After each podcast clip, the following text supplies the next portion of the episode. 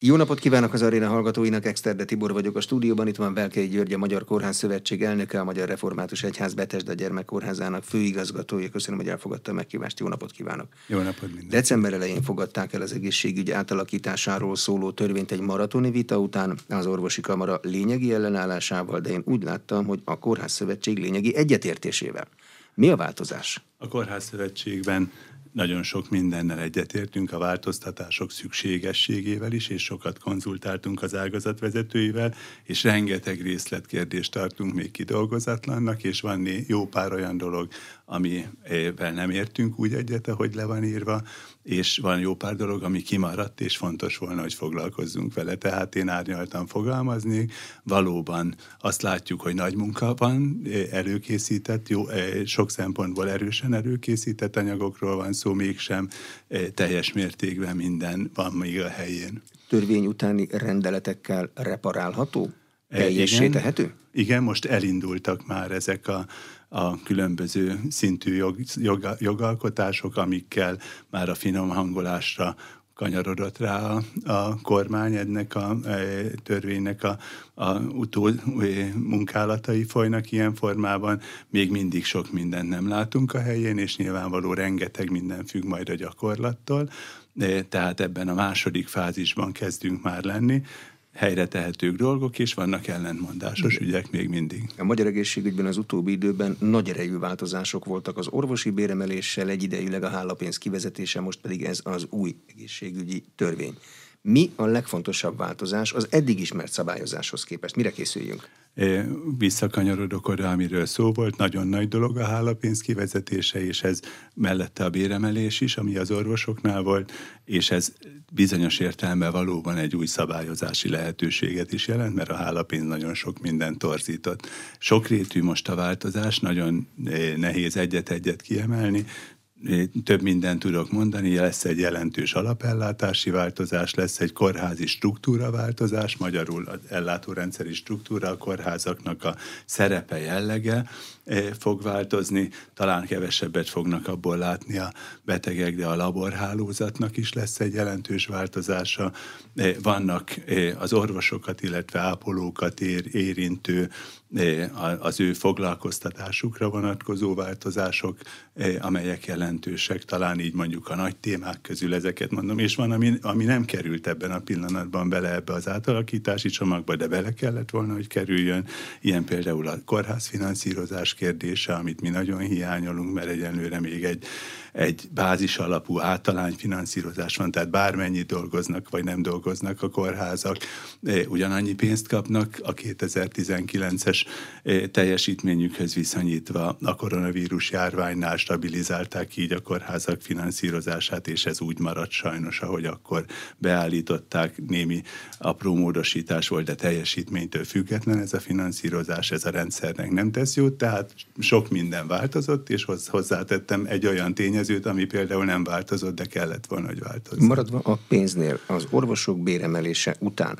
az ápoló személyzet bérei ezzel az új rendszerrel fel fognak zárkózni, mert akkor egy jelentős bérfeszültség keletkezett. Igen, ez egy nagyon fontos kérdés. Először az orvosok béremeléséről mondanék néhány mondatot, és utána az ápolókról. Valóban 2021 tavaszán egy nagyon fontos és igen jelentős béremelés történt, ezzel lehetett a paraszolvenciát kivezetni. Cserébe az orvosok egy olyan jogalkotási törvény hatá, egy, egy olyan jogállási törvény hatája alá kerültek, amiben kötöttebb pályán tudnak mozogni, tehát a, a mellette levő munkavállalási lehetőségük, e, illetve bizonyos értelemben a szolgálati jellegű feladataik is megváltoztak. Ezt nyilván az orvostársadalom e, ellentmondásosan különböző módon értékelte, de a legtöbben ezt elfogadták és aláírták akkor ezt az új, ezt az új szerződést. Néhányan voltak, akik ezen kívül maradtak. Most a, az orvosoknál maradva folytatódik a béremelés, hiszen annak idején a kormányjal az orvosok abban, az orvos kamara volt akkor a főtárgyalópartner, abban állapodtak meg, hogy ez egy, ez egy lépcsőzetes béremelés lesz, tehát az orvosok januárban magasabb bért fognak már kapni, mint előtte. Ennek ebben volt egy nagy dilemma, hogy teljesítmény arányos legyen valamilyen mértékben a béremelés, vagy pedig a bértáblának a tulajdonképpen kort és néhány egyéb paraméter, tudományos fokozatot, egyebeket figyelembe vevő paraméterei mentén menjen automatikusan ez a bértábla. Van is erről egy nagy vita, mert benne van most az intézkedések között, hogy létezhet egy mínusz 20%-os béreltérítés abban az esetben, hogyha valakinek a teljesítménye negatív, ez egy ellentmondásos döntés valóban. A kamara azt mondja, hogy ez az eredeti e, béremelési javaslatban nem volt benne, annak idején azért fogadták el, mert ez meg a vezényelhetőség nem került bele. Igen. Most ezt visszahozták, és é, é, le fogják tenni megint a 4500 felmondási levelet. Igen. Ez, ez, ez valóban nem jó üzenet, ez a ez a mínusz eltérítés, én is ezt gondolom, és meggyőződésem, hogy ezzel nem fog élni, csak nagyon súlyos fegyelmi esetben bármelyik munkáltató nincs benne ez a kultúrába, hogy ilyen eszközökkel éljünk, és, és nincsen precedens, amikor, amikor ilyen eszközhöz kellene egy munkáltatónak nyúlni, csak extrém ritka esetben. Tehát a vitát értem, jogos is ilyen értelemben az, hogy ezzel szemben foglalálást egy kamara, de gyakorlati jelentőségét az az érzésem, hogy nem fogjuk ennek látni. Nyilvánvaló jó lenne túl lenni ezen a vitán, és fontos, hogy dolgozzanak a kollégák. Bocsánat, de az mindegy, hogy azért nem látják a gyakorlati jelentőségét, mert kivezetik a rendszerből, és nincs rá lehetőség, vagy a munkáltató szabad belátására van bízva, és ő tízből tízszer úgy fogja látni, hogy akivel egyébként délelőtt operált, az délután nem fogja 20%-os fizetéscsökkentéssel sújtani. Igen, ez nyilvánvaló, hogy nem mindegy, hogy melyik, melyik eh, verzió lesz, de a gyakorlat szempontjából meggyőződésem, hogy, hogy ennek nem lesz, eh, nem, ez nem fog élni ez a, ez a megoldás eh, legfeljebb nagyon extrém helyzetekben. Hagy térjek vissza ahhoz, hogy ugyanakkor mi azt gondoljuk, hogy nagyon fontos lenne az, hogy legyen teljesítményelem a bérekben, mert jelen pillanatban azért rendszer szinten azt látjuk, hogy kevésbé motiváltak. A paraszolvencia elsősorban a műtétes szakmákban és az a orvostársadalom egy kisebb hányadában a közvélekedéssel szemben, de mégiscsak egy motiváló erő volt. Nagyon jó, hogy ez, ez megszűnt, de az, hogy valamilyen személyre szóló motiváció legyen, ami anyagi jellegű is, azon túlmenően, hogy szakmai presztízs és sok minden más. Ez nagyon fontos, mert az ember így működik, és erre van, volnának jó megoldások. Például az is egy remek megoldás volna, hogyha választani lehetne eh, orvost a rendszeren belül, aki ezért lényegében egy plusz juttatáshoz juttatna, vagy plusz juttatáshoz van részesülhetne, vagy valamiféle más megoldás. Mindenképp kellene, hogy motiválva legyenek. Ebben a kamarával van vitánk, mert Kórház Szövetségben ezt az elemet fontosnak tartanánk. És itt kanyarodok rá arra, hogy ápolói béremelés, valóban jelen pillanatban az orvos-ápoló bérarány az eltorzult. Erre vannak számítások, nemzetközi sztenderdek, hogy mi volna az optimális, de itt feltétlenül eh, valahol 30-30 és 40 százalék között kellene lenni ennek az aránynak, hogyha eh, figyeljük, hogy hogy állnak be ezek a világban. Ez most 30% alatt van, és az orvosi béremeléssel még jelentősen csökkenni fog. Azt mondanám, Tehát, ha az orvos 100, az orvosnak az vele együtt dolgozó személyzet, az meg 30%? A, a, az orvos mellett az ápoló az most 30% alatt van az átlagbér. Ez nagyon nagy különbség, és ez nem, és ez nem fenntartható. Az ápolók roppant fontos szereplői a rendszernek, ők vannak a betegek mellett, egy olyan életformát élnek, ami azt mondanám, hogy a hétköznapi embernek elképzelhetetlen, karácsonykor és állandóan 12 órában vagy 8 órában éjszakkal váltott műszakban jelen lenni, és minden gondját, baját ellátni a betegnek, nem, nincsen ennek kellő társadalmi presztízse, méltatlan az a vita, ami erről van, az ápolókat ennél sokkal jobban meg kellene becsülni, és sokkal jobban meg kellene fizetni, tehát valóban én azt gondolom, hogy ez a körül a 40 százalék körül, de mindenképp a 30-as szám tetejek körül kellene rögzülni ennek az aránynak. Egyébként hozzáteszem azt, hogy azért a 2010-es években elég ütemes, szép ápolói béremelés volt, és nagyon szomorú, hogy ez most megrekedt. Én egyenesen azt tudom mondani, hogy az, hogy most az év elején az ápolói béremelés ezt az orvosi béremelést kövesse, ez kritikusan fontos dolog. Tehát az, az ápoló... egészségügyben mit jelent a kritikusan fontos dolog? Az azt jelenti, hogy megműtenek, de nem lesz utána, aki ápoljon? Az, hogy hogyan lehet érdeket érvényesíteni, ez egy nehéz, egy nehéz kérdés. A magyar egészségügyben egy olyan, úgy mondanám, hogy sajátosan altruista álláspont érvényesült az elmúlt évtizedekben, hogy a legnagyobb kínok esetén sem történt sztrájk. Mindenki mindig dolgozott. Voltak itt nagyon kemény helyzetek, gondoljunk a 2000-es évek második felére, amikor eljutott odáig a rendszer, hogy hogy eh, eh, szalagokat tűztünk ki magunkra, olyan nehéz finanszírozási és egyéb helyzetek voltak. Mostanában is vannak kritikus helyzetek. Történetesen ehhez mérhető kritikus helyzet az ápolói bér elmaradása is. De eh, itt úgy mondanám, hogy olyan a kultúra, hogy a, azt mondjuk, mi egy latin mondást mondok Hipokrátesznek a mondása, szálus egroti suprema lex esto, a beteg üdve a legfőbb törvény. Ez bele van mélyen ivódva az, a kórházban és egészségügyben dolgozók lelkébe, és ez, ez azt jelenti, hogy nem, nagyon nehezen állnak rá arra, hogy ne dolgozzanak, hogy a beteget úgy hagyják. Most aki olvas újságot, az látja, hogy történetesen éppen most, mondjuk Nagy-Britániában a mentősök sztrájkolnak, és ez azt jelenti, hogy csak igazolt infarktussal viszik el a lakóhelyükről a betegeket. Magyarországon ehhez mérhető, vagy úgy mondanám ennek a közelében levő megmozdulás sem volt. Én nem tudom megjósolni, hogy mi lesz, mi nem lesz.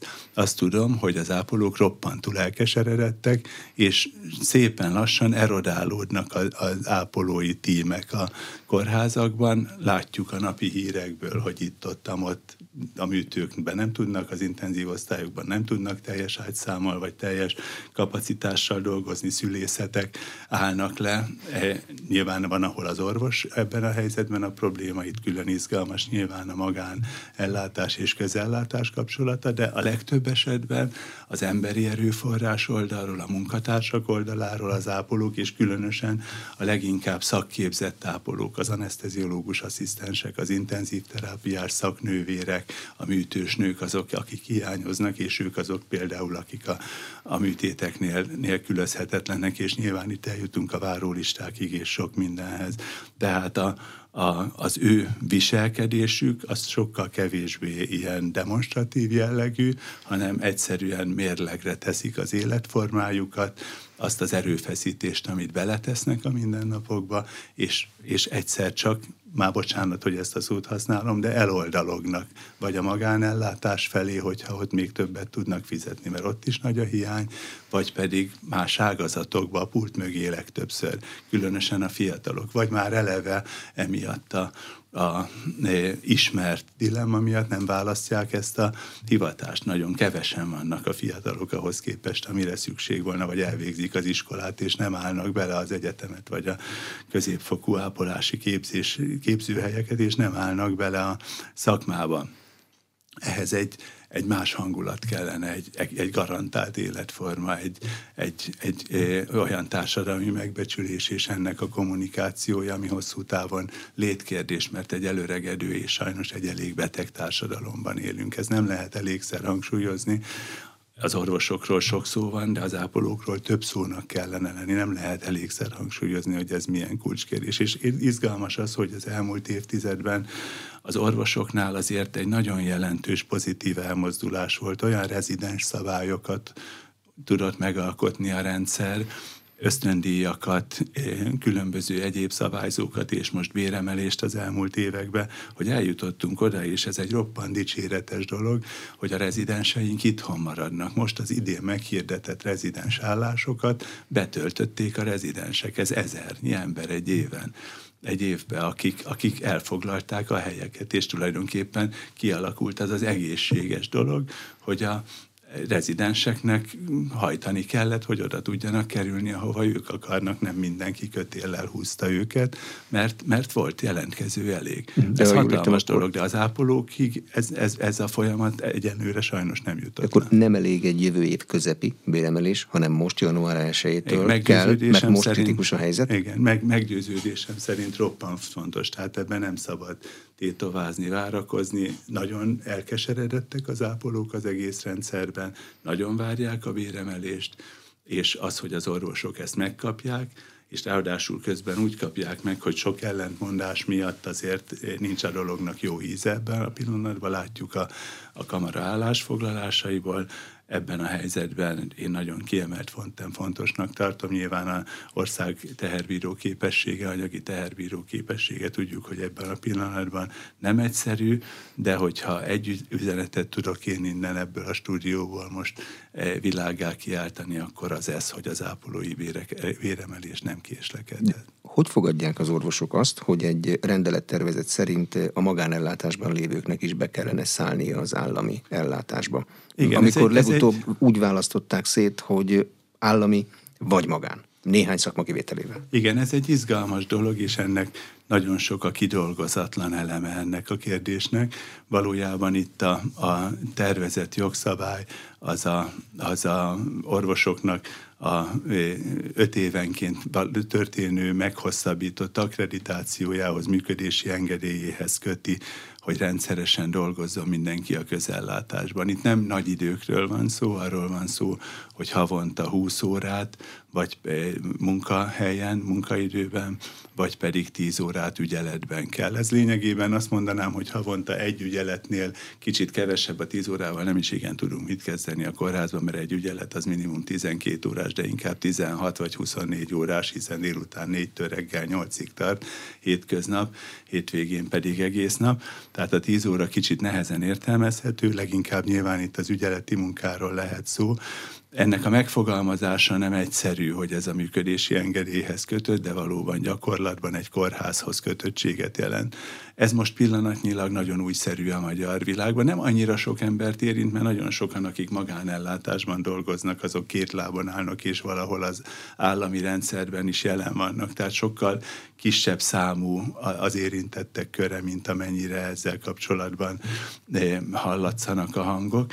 De izgalmas az, hogy én, én ezt összességében nem tartom ördögtől valónak. Azt gondolom, hogy, hogy létezhet ilyen, mert a közellátás biztonsága roppant fontos, és egyébként a magánellátás szövődményeit is például a közellátás látja el, vagy az intenzív terápiás nagy beavatkozásokat, vagy a szervátültetéseket, vagy a nagy műtéteket a közellátás végzi, tehát ilyen értelemben az tud adni, ha ez egy jól szervezett dolog, valóban egy olyan szakmai pluszt, ami még ezt a továbbképzési időhöz kötött akkreditációt is értelmezhetővé teszi.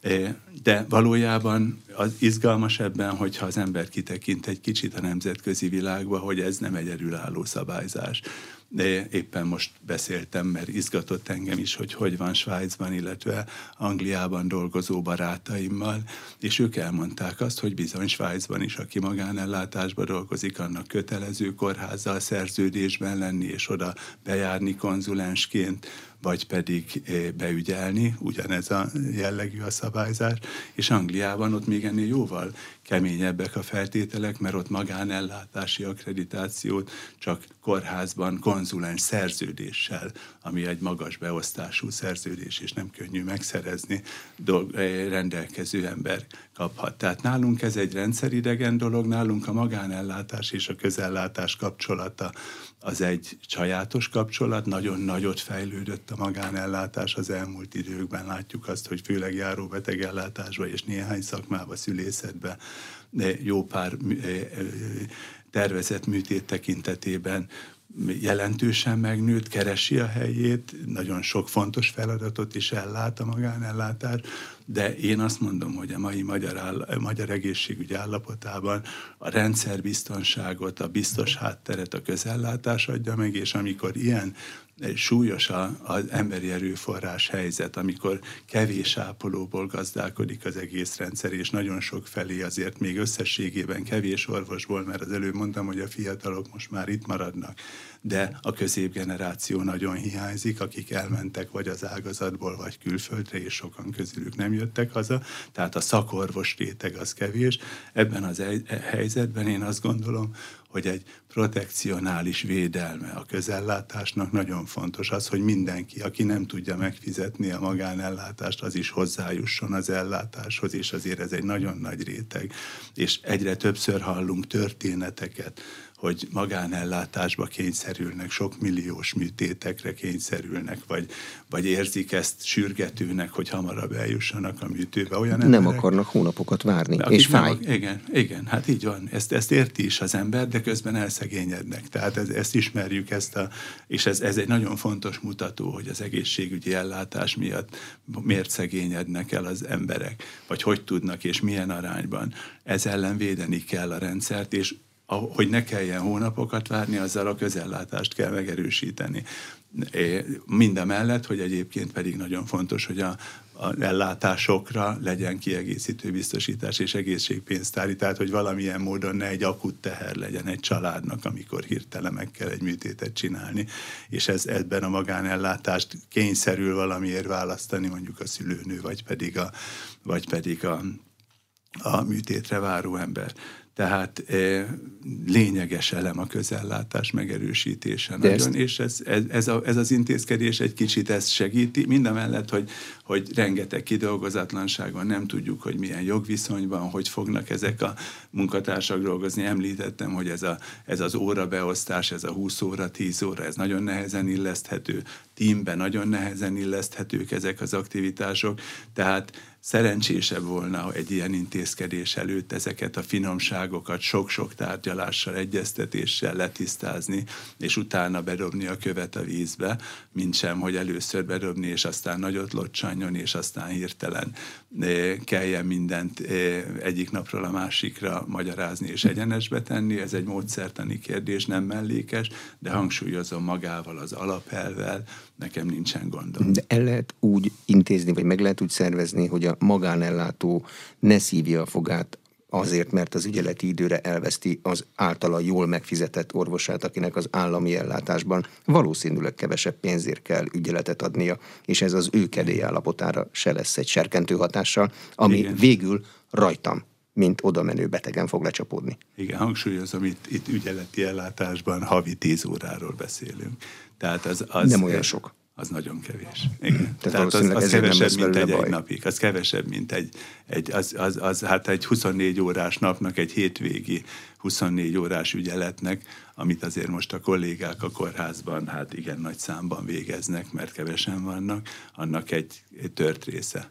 Megváltozik a kórházak feladat megosztási rendje is. A sürgősségi megye megyeibe, a fogadási pedig megy az úgynevezett városiba. Hogy fogják meghatározni, hogy mi a megyei, meg mi a városi? Egymásra épülő szakmák kritikus mennyisége az a megyei, ahol meg annál kevesebb, az meg a városi? Igen, furcsa ez, ez a szabályzás, ami most megjelent a jogszabálytervezetben.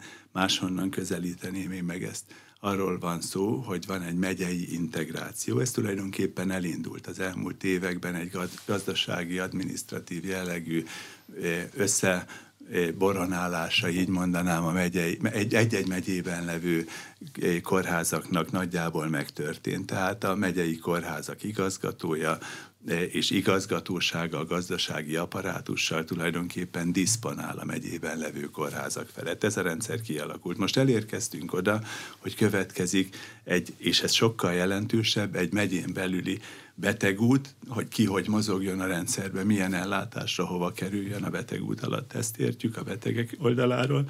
Egy betegút rendezés és egy kapacitás rendezés, vagyis az, hogy hol mit is csináljanak a megyébe. Erre minden megyében egyedi megoldásokat kell találni, mert van olyan megye, mondjuk Veszprém megye, ahol nyolc kórház van, egy relatíve kis lélekszámú megyébe. És van olyan megye, mondjuk Szabolcs-Szatmár Bereg megye, ahol már összevontan egybe van az összes kórház, sok apró kórház, és tulajdonképpen megtörtént, amiről beszélünk, és van olyan megye, ahol három kórház van, mondjuk Nógrád megyében, és van, ahol még inkább eh, centralizált a rendszer, különösen ott, ahol egyetemi klinikák vannak.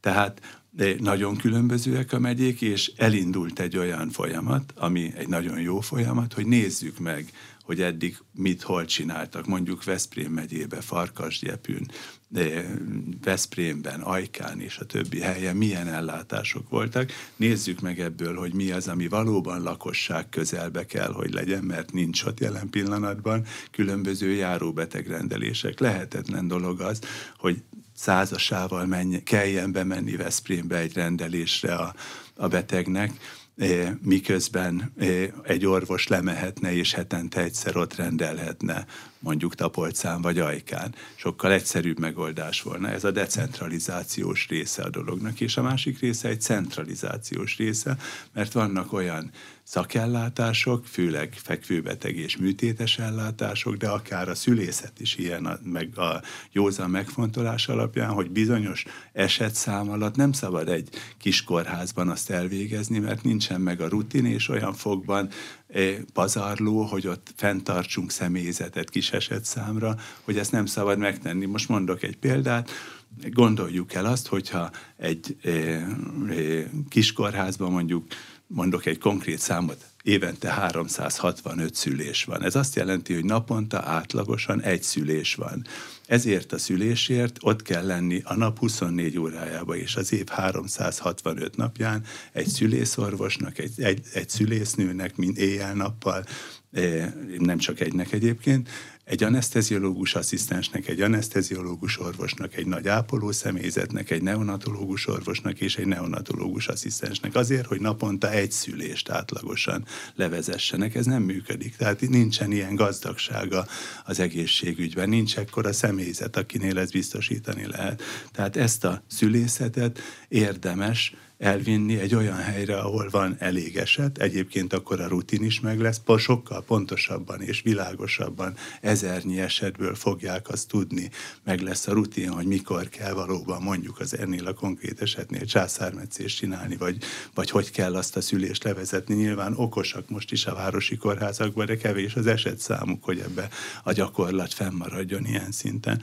Ezt most példaként mondom, Jó, hogy értse ennél, mindenki. Ennél a példánál maradva, mi az a távolság, ahová például például a szülészetet el lehet vinni. Azért kérdezem, most állt ki Sátoralja új Igen. polgármestere eléggé dúlt arccal, hogy az úgy nem fog menni, Igen. hogy innen 100 kilométerre, meg 80-ra kell eljárni szülni. Igen, nagyon, nagyon fontos kérdés, és ez, ez egy olyan szempont, amit figyelembe kell venni. Sátoralja új hely Miskolctól messze van, és valóban nagyon fontos, hogy egy ilyen speciális helyzetben, amikor Sátoralja Miskolc viszonylatába gondol, találkozunk, és a közelben nincs másik kórház útközben, ahogy, ahogy haladunk, ott meg kell erősíteni, még akkor is, ha kisebb az esetszám, egy-egy ilyen kórházat kevés ilyen helyzet van, mert általában jó közlekedésű és kompaktabb elrendezésű megyék vannak Magyarországon. Ez egy speciális eset. De Van akkor itt a speciális financiális, eset. meg szervezési szempontokat a, az orvos szakmai igen. szempontoknak fölül kell írni? Igen, igen. Tehát az elérhetőség, ugyanúgy, mint a mentőknél, az egy nagyon fontos szempont. Erre remek számítások vannak, hogy például egy szülész esetén az elérhetőség biztosítva legyen. Nyilván itt a mentőautós elérhetőség, vagy a megfelelő szállítással való elérhetőségről beszélünk. Igen, tehát speciális a helyzet mondjuk hely Miskolc vonatkozásában, de nagyon sok olyan példát tudhatunk mondani, ami mondjuk mondok egyet Kalocsa Kecskemét, de sokféle hasonló példát Nyugat-Magyarországon is. Ezek jelentős esetek, jelentős mértékben már meg is történtek, vagy folyamatban levő ilyen ellátásszervezések, de rengeteg sok tennivaló van ebben. Amikor a megyei városi rendszernek az új új jellegéről beszélünk, erről beszélünk. Hozzáteszem azt, hogy ebben is van nagyon sok olyan apró kérdés, amire oda kell figyelni, és ebben a pillanatban még még kidolgozatlan, például az, hogy egy-egy megyében, különösen a kisebb megyékben messze nem lehet mindent, vagy azt mondanám, hogy rengeteg mindent nem lehet megcsinálni, mert vannak, és nem akarok itt most tudatosan megye neveket mondani, de vannak olyanok, ahol relatíve a megyei kórház is kiskórház, és nem olyan sokféle ellátást tud, vagy nem mindent tud biztosítani a nap 24 órájában. És ezek a megyék jellemzően nagyon sokszor klinikai központokkal szomszédos megyékben vannak. Ilyenek, ilyenkor nagyon fontos, hogy a megye határok kellően átjárhatóak legyenek, és ne kelljen azért megyei központba menni, miközben ott van mondjuk a szomszéd megyében esetleg még közelebb is egy klinikai központ, és oda lehetne menni. Tehát a megye az ilyen szempontból nem optimális egység, mert a, a magyar egészségügy alapvetően egyetemi klinikák és nagy megyei kórházak központi árnyékában fejlődött ki.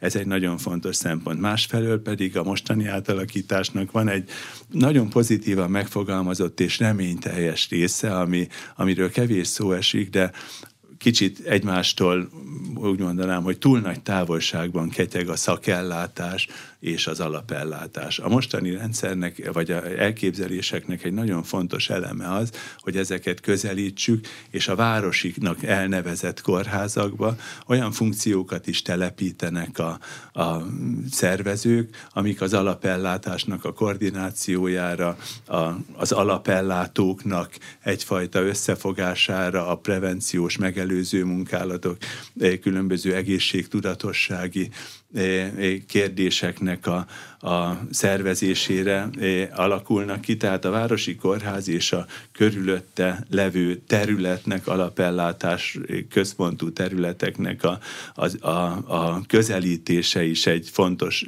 dolog volna. Ennek a módszertanát nem látjuk, nyilván ettől is félnek az alapellátók, mert ők hozzászoktak ahhoz a privatizált állapothoz, amivel egy szabadság jár, és ez tulajdonképpen sok hozadéka is volt ennek, de mi a szakellátók oldaláról azt látjuk, hogy nagyon hiányzik sokszor a koordináció, és nagyon nagy a távolság az alapellátók és a szakellátók között, tehát fontos volna, hogy, hogy itt, itt egy, egy so, sokkal szorosabb együttműködés legyen. Ha ezt meg tudja valósítani, ez a megyei integráció, városi megyei kórházi új rendszer, az egy előrelépés lesz. Külön kell kezelni Budapestet, ahol tele vagyunk egyetemekkel, meg nagy kórházakkal, meg az egyetemi, orvosegyetemi városokat, Debrecen, Szeged, Pécs. Igen. E, ezek teljesen más elbírálás alá esnek, vagy ezek a vonzás körzetek, a csomópontok? Igen, nagyon izgalmas ez, hogy tulajdonképpen, ha megfigyeljük a magyar magyarországi kórházrendszert és az egészségügyi ellátóknak a rendszerét, akkor vannak valóban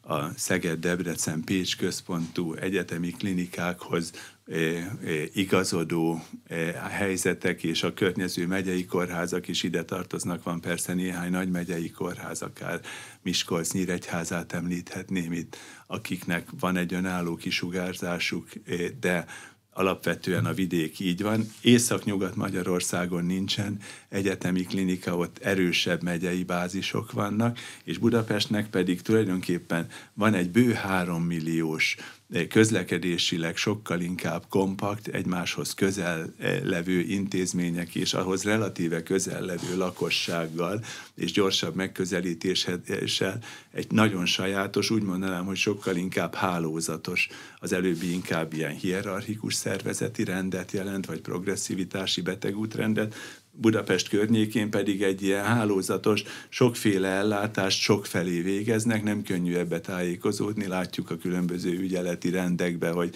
hogy sokszor az emberek, akik be, bajba kerülnek, úgy bogarásszák, hogy mondjuk éppen aznap ki az ügyeletes. Hát vagy egyenesen ott küldik el őket, hogyha nem annyira hogyha nem vészes a helyzet. Mentek, akkor... Igen, tehát ez egy nem, nem könnyű helyzet, de így alakult ki a rendszer, hogy Budapesten és a környékén nagyon sok, nagyon fajsúlyos ellátó van, akikhez tartozik egy, egy úgy mondanám, hogy nagyon pesties beteg eh, útrend, amit mi, akik a rendszerben ért, élünk és szervezzük, vagy kórházakat, intézményeket vezetünk, értjük, de közben nagyon sokszor nem könnyű ebbe eligazodni annak, aki nincs ennyire benne, és nyilvánvaló ezért a rendrakásnak is mások kellenek, hogy legyenek az útjaik. Nem könnyű ez, mert nyilván egy egészségügyi vezérkar, egy irányítókar, az sémában gondolkozik, mikor jogszabályt alkot, és ennek a sémának eh, nem felel meg az ország Budapest és környéke, de akár, ahogy mondtam, Észak-Nyugat-Magyarország eh, is kicsit más alaphelyzetből indul ki, Budapesten ezért volt az a dilemma, hogy azonnal mondjuk az ügyeleti rendnek az átalakítása egy, egységesen, egyszerre történjene meg, vidéken és Budapesten, és ebből nagyon sok helyzet van, ha rá akarunk egy, egy közös kabátot húzni erre a többféle rendszerre, igen, Budapesten is elindult egyébként, úgy mondanám, egy ilyen kristályosodási folyamat, hogy három nagy pólus alakul ki, az egyik Délpesten, a másik Északpesten, a harmadik pedig Dél-Dunántúlon, vagy, vagy Dél-Budán, és aztán még a János Kórházzal Közép-Budán is, tehát három-négy pólus, és ezek köré szerveződjenek tulajdonképpen a kórházak, és egy kicsit hasonlítson a megyei rendszerhez ez a Budapest és környéki rendszer, de sokkal több beteget jelent egyébként, mint egy-egy megyébe vidéken, és azért mégis sajátosan más rendet, de ez egy jó elképzelés, hogy ezekhez a pólusokhoz igazodva egy kicsit mégis a sémát lehessen alkalmazni. A mentőszolgálat bevonása az ügyeleti rendszerbe, ez jó elképzelés. Ugye Budapest itt is kivételnek számít. Igen. E, tulajdonképpen miből indulunk ki? Abból, hogy a éjszaka, valóban mi is látjuk ezt, hogy az éjszaka sűrejében, amikor már már tulajdonképpen azt mondanám, hogy a legtöbb család hétköznapokon visszavonult és nyugovóra tért, akkor azzal keresik meg általában az ügyeletest, ez este tíz után van leginkább, vagy de nyolc után már kezd ez kialakulni, mi is észleljük ez, ami valóban fajsúlyos probléma, amivel, amivel a helyszínre kell menni, vagy pedig, vagy pedig kórházba kell menni. Ez mentési feladat. Ehhez, ehhez az ügyeletes orvosnak egy ügyeleti központban való ülése már nem, nem jó megoldás házhoz meg leginkább nem tud menni, mert akkor ott kell hagyni az adott központot, nincs annyi orvos, hogy mindennek meg tudjunk felelni. Ebből adódóan egy jogos elgondolás, és ezt statisztikai számok is igazolták, hogy az, a mentési feladatot, ami erre az periódusra esik, esik végezze a mentőszolgálat, akinek erre kialakult évszázados logisztikája van, hogy mi milyen súlyosságú. És az orvosi feladatot, ami pedig a napnak úgy mondanám, hogy a szokásos szakaszába, ébren levő szakaszába van, amikor nagyon sok mindenki egyszer munkából hazajövet, észleli azt, hogy jaj, ilyen-olyan kisebb volumenű fájdalma van, ezt megvégezze az orvos, akihez be lehet menni, és ő ezt elrendezi.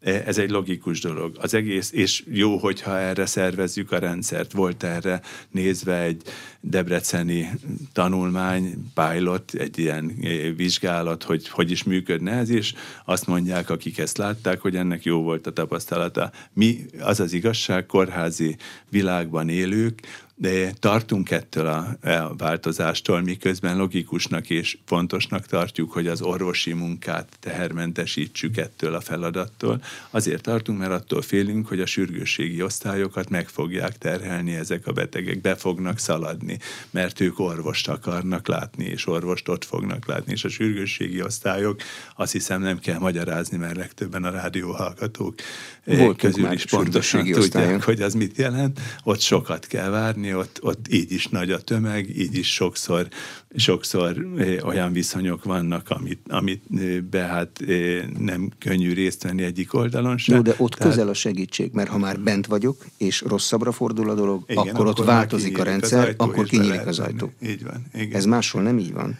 Így van, de az, hogy a, ez a új ügyeletire ne terhelje meg a sürgősségi osztályokat, legyen erre nézve védőmechanizmus lehessen finomítani, megint azt mondom, a szabályokat a, a gyakorlatnak megfelelően, ezt nagyon fontosnak tartjuk. Tehát van egy logikus és, és jó elképzelés, amit a gyakorlat le fog mérni, és muszáj utána korrigálni, hogyha ez nem úgy működik, ahogy elképzeljük, mert a sürgősségi osztályok védelme kulcskérdés.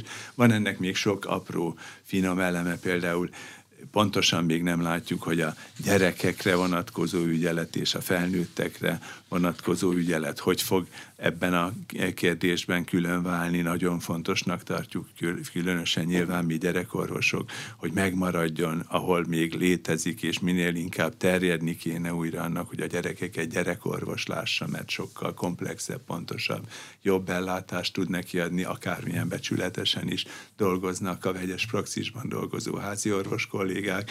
Ők egy rövid, néhány hónapos képzést kaptak a speciális gyerekfeladatokra, miközben az, aki komplex, ellátást tud adni, az egy szakvizsgával, egy gyerekgyógyász szakvizsgával áll a gyerekhez. Ez is egy fontos De, kérdés. Mert hát az is egy fontos kérdés, hogyha baj van a gyerekkel, akkor ahhoz az orvoshoz kell vinnem az új rendszerben munkaidőben, aki eddig házi orvosként ellátta, vagy hol keressem azt az orvost munkaidő után, aki házi orvosként eddig ellátta. Mert eddig úgy volt, hogy ha gond van, akkor fölhívtuk telefonon, és miután ő a mi orvosunk, mindig fölvette a telefont, és Igen. megmondta, hogy mi a, merre van az előre. Igen, ez, ez nyilván egy, egy izgalmas kérdés, és házi orvosa válogatja, hogy ki mennyire tartotta a határát a munkaidőnek, és mikor állt rendelkezésre, nincs is erre nézve teljesen egyértelmű utasítás, nagyon sok házi orvos nyilván de tulajdonképpen vállal egy ilyen, így mondható, hogy 24 feladat. órás szolgálatot, és a telefonját használja. Ez nyilván a, a mobiltelefonos és nagyon speciális új kommunik közösségi médiás világban tulajdonképpen egy új kultúra alakítást is jelent. Nem egyszerű dolog ezeknek a lelkiismeretes és önfeláldozó házi orvosoknak az én környezetemben is vannak ilyenek. Nem egyszerű az élete, gondoljuk el azt a sok gyerekes családanyát mondjuk, akinek a telefonja bármilyen vasárnapi ebédbe, vagy a fürdőkádba, vagy akárhol belecsörög az életébe, mert ez a gyakorlat. Nyilván ebbe rendet kell tenni, de valójában az, hogy, hogy ezeknek a kollégáknak a munkai, kettő dolog, ami lényeges, a munkaideje legyen kitöltve, mert azért sajnos olyat is ismerünk, hogy valaki a rendelési időt eh, elvégzi, és utána nagyon nehezen elérhető bárkinek, ha egyáltalán, és olyat is ismerünk, aki pedig szétszakad ebben, hogy folyamatosan elérhető a munkaidőt mindenki töltse le becsülettel, de utána azért van az ügyeleti ellátás, és azért vannak az eltolt műszakok, hogy mást is megtaláljon, és más lássa el, mert senkitől nem elvárható, hogy a élete minden percében a szakmájában legyen, ez azt hiszem mindenkinek ez érthető. A medikai informatikai rendszerek egységesítéséről, ha már integrációról van szó, ez, erről van most szó? Tehát ez is integrálódik? Sok szó volt az elmúlt évben, azt hiszem úgy, úgy hallom, úgy látom, hogy ez a kérdés most egy kicsit háttérbe szorult, úgy tűnik, hogy először ezek a fontosabb gyakorlati integrációs folyamatok zajlanak, és a, a, ehhez e, nyilvánvalóan szükségesen társuló e, informatikai elem második e, helyre kerül, ez helyes is így, mert azt gondolom, hogy nem kell ezzel már is megrengetni a világot, hogy egy nagy informatikai átállás, ezért egy, egy ilyen szolgáltató váltás nem egyszerű dolog, egy medikai egy amerikai informatikai rendszerben a váltás nem egyszerű dolog egy kórháznak, megint csak józanságra van szükség, mert aki tudja teljesíteni, és egymással kommunikálni tudó rendszereket ki tud állítani eh, informatikából, akkor meggondolandó, hogy, hogy eh, szükséges-e eh, vagy hogy milyen gyorsan szükséges, és egyáltalán szükséges-e a teljes, teljes azonosulás ugyanolyan szolgáltatók jelkítása? Szerintem egyébként nem, mert ezek egymással jól kommunikáló rendszerek, meg vannak az interfészek, amivel egymással kapcsolatba tudnak jönni, és hangsúlyozom, mi is és sok más kórház kényszerült az elmúlt évtizedekben arra, hogy váltson egy ilyen teljes informatikai rendszerek közötti váltást végigvigyen, és ez egy nagyon kemény feladat, leköti az embereket, azt mondanám, hogy egy évig biztosan, mire minden elem szépen a helyére kerül, és ez egy ilyen nagyon nehéz időben, amikor gazdasági energiakrízissel küzdenek a kórházak, és mellette egy nagyon jelentős átalakulásnak kell, hogy az aktív szereplői legyenek, egy ilyen plusz terhet rátenni az, a, a szolgáltatókra, nem volna szerencsés, úgyhogy én örülök, hogy erről most keveset hallunk. Pénzzel kezdtük, szeretném a pénzzel is befejezni. Az elmúlt évtizedekben azt tanultuk meg, hogy az állam mindig konszolidálja a kórházak időközben felhalmozódott adósságát a szállítók felé, meg mindenki felé. Megtanultuk a teljesítményvolumenkorlát, meg a HBC szavakat, ha a teljes értelmüket nem is fejtettük ki. De mindig arról volt szó, hogy ez egy azonnali beavatkozás, és majd egy következő időszakban úgy fogjuk megoldani, hogy ilyenekre többet ne legyen szükség. Ez az új rendszer, ez kezeli ezt a problémát is? Hát, hogyha erre valamikor nagy szükség volt, az most van. E, nagyon sok ilyen illúzió volt, hogy ez elkerülhető lesz.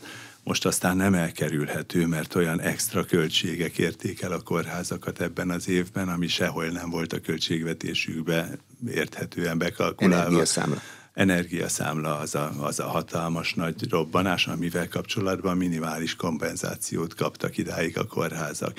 És lényegében rájuk dőlt a nagy energiaszámla. Ugyanígy az infláció, a forint árfolyam, nagyon sok minden valutáért szereznek, tudunk beszerezni, vagy olyan termék, aminek azért nagyon megnőtt az ára.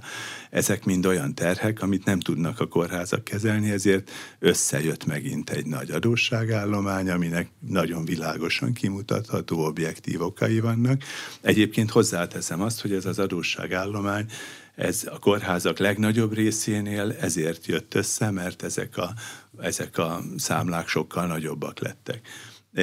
Közben azt is hozzáteszem, hogy a finanszírozásnak a rögzültsége miatt azért, mert nem teljesítményarányos a finanszírozás, meg azért, mert kevés az ápoló, a kórházak nem tudják, nem teljesítik azt a gyógyító munkát, amit korábban megtettek tehát kevesebb a 2019-esnél a műtétszám, a, a betegszám. Van néhány olyan kórház, akikhez viszont rengeteg beteg megy, aki, ami kialakult az elmúlt években, hogy ezek a kórházak jobban tudtak fejlődni, több beteget el tudtak látni, ilyen például a mi kórházunk a Betesda is, és a, miközben a rendszer azért jóval a 19-es érték 100%-nak vétele alatt nagyságrendekkel jelentősen kevesebbet dolgozik, ezek a kórházak néhányan pedig sokkal többet. De történetesen mondjuk 110 körül dolgoznak. Ilyen esetben mindig az történt idáig, hogy ezek a kórházak a plusz teljesítményükért, amit évközben nem fizetett ki a biztosító, nekik megkapták a plusz pénzt. Ez most mi nagyon nehezen éljük meg, hogy ez most nem így van. A rendszerben most van 60 milliárd forint körüli adósság, ennek a felét tudja a jelenlegi államháztartás konszolidálni a, a társadalombiztosító kassza maradványából, illetve az állami költségvetésből, körülbelül 30 milliárdot, és ezt most az adósságállomány alapján eh, terítik szét a rendszerben, vagyis hát tulajdonképpen a lejárt adósságállománynak a felét fogja tudni konszolidálni a rendszer. Aki többet dolgozott, és, és aki jár. többet dolgozott, az most sokkal rosszabbul jár, ami ebben az esetben egy nagyon demotiváló és nagyon igazságtalan elem. Eh, számunkra teljesen érthetetlen, mert ilyen még nem fordult elő mit fognak tudni csinálni? Teljesítményt visszafoghat mondjuk a betes, de látva, hogy úgyse fizetik ki, rosszabbul járunk, ha többet dolgozunk, akkor kevesebbet dolgozunk. Igen. Az milyen egy kórházban? Nem engedik be a beteget? Igen, ezzel kapcsolatban mindenkit megnyugtatok, mert a betesda sose fogja visszafogni a teljesítményét, mert nem nem az a kultúránk, nem az a hivatásunk, hanem az a dolgunk, hogy aki hozzánk jön beteg, azt meggyógyítsuk, és hála Istennek rengeteget fejlődtünk ahhoz, hogy ezt meg is tudjuk tenni. Sokkal több mindent meg tudunk ma csinálni, mint három évvel ezelőtt rengeteg új munkatársal, sok fejlődéssel, akik keresettek, és nagyon sok mindenki mást pótolnak, akiknél visszafejlődött az ellátás, rengeteg sok emberi erőforrás gond miatt. Tehát ez számunkra nem alternatíva, de ugyanakkor nehezen éljük meg azt, a, így is mondhatom, hogy megaláztatást, hogy közben szegény kórházzá váltunk, miközben, hogyha ezt a teljesítményünket kifizetné a biztosító, akkor nullszaldósak lennénk. Akkor lényegében a teljes adósságállományunk nekünk eltűnne, miközben a rendszerben nagy adósságok vannak. De legalább ígéret van arra, hogyha egyenesbe jön a gazdaság, akkor ez a finanszírozási modell is megváltozik? Ígéretekből már sok minden volt. Most is van. Köszönöm szépen az elmúlt egy órában. Belkei György, a Magyar Kórház Szövetség elnöke, a Magyarországi Református Egyház Betesda Gyermekkórházának főigazgatója volt az aréna vendége. A műsor elkészítésében Módos Márton főszerkesztő vett részt. A beszélgetést a rádióban most felvételről hallották, és az infostart.hu oldalon is figyelemmel kísérhetik. Ha érdekesnek találták, akkor kérem iratkozzanak fel az Inforádió YouTube csatornájára. Köszönöm a figyelmet, Nexterde Tibor vagyok.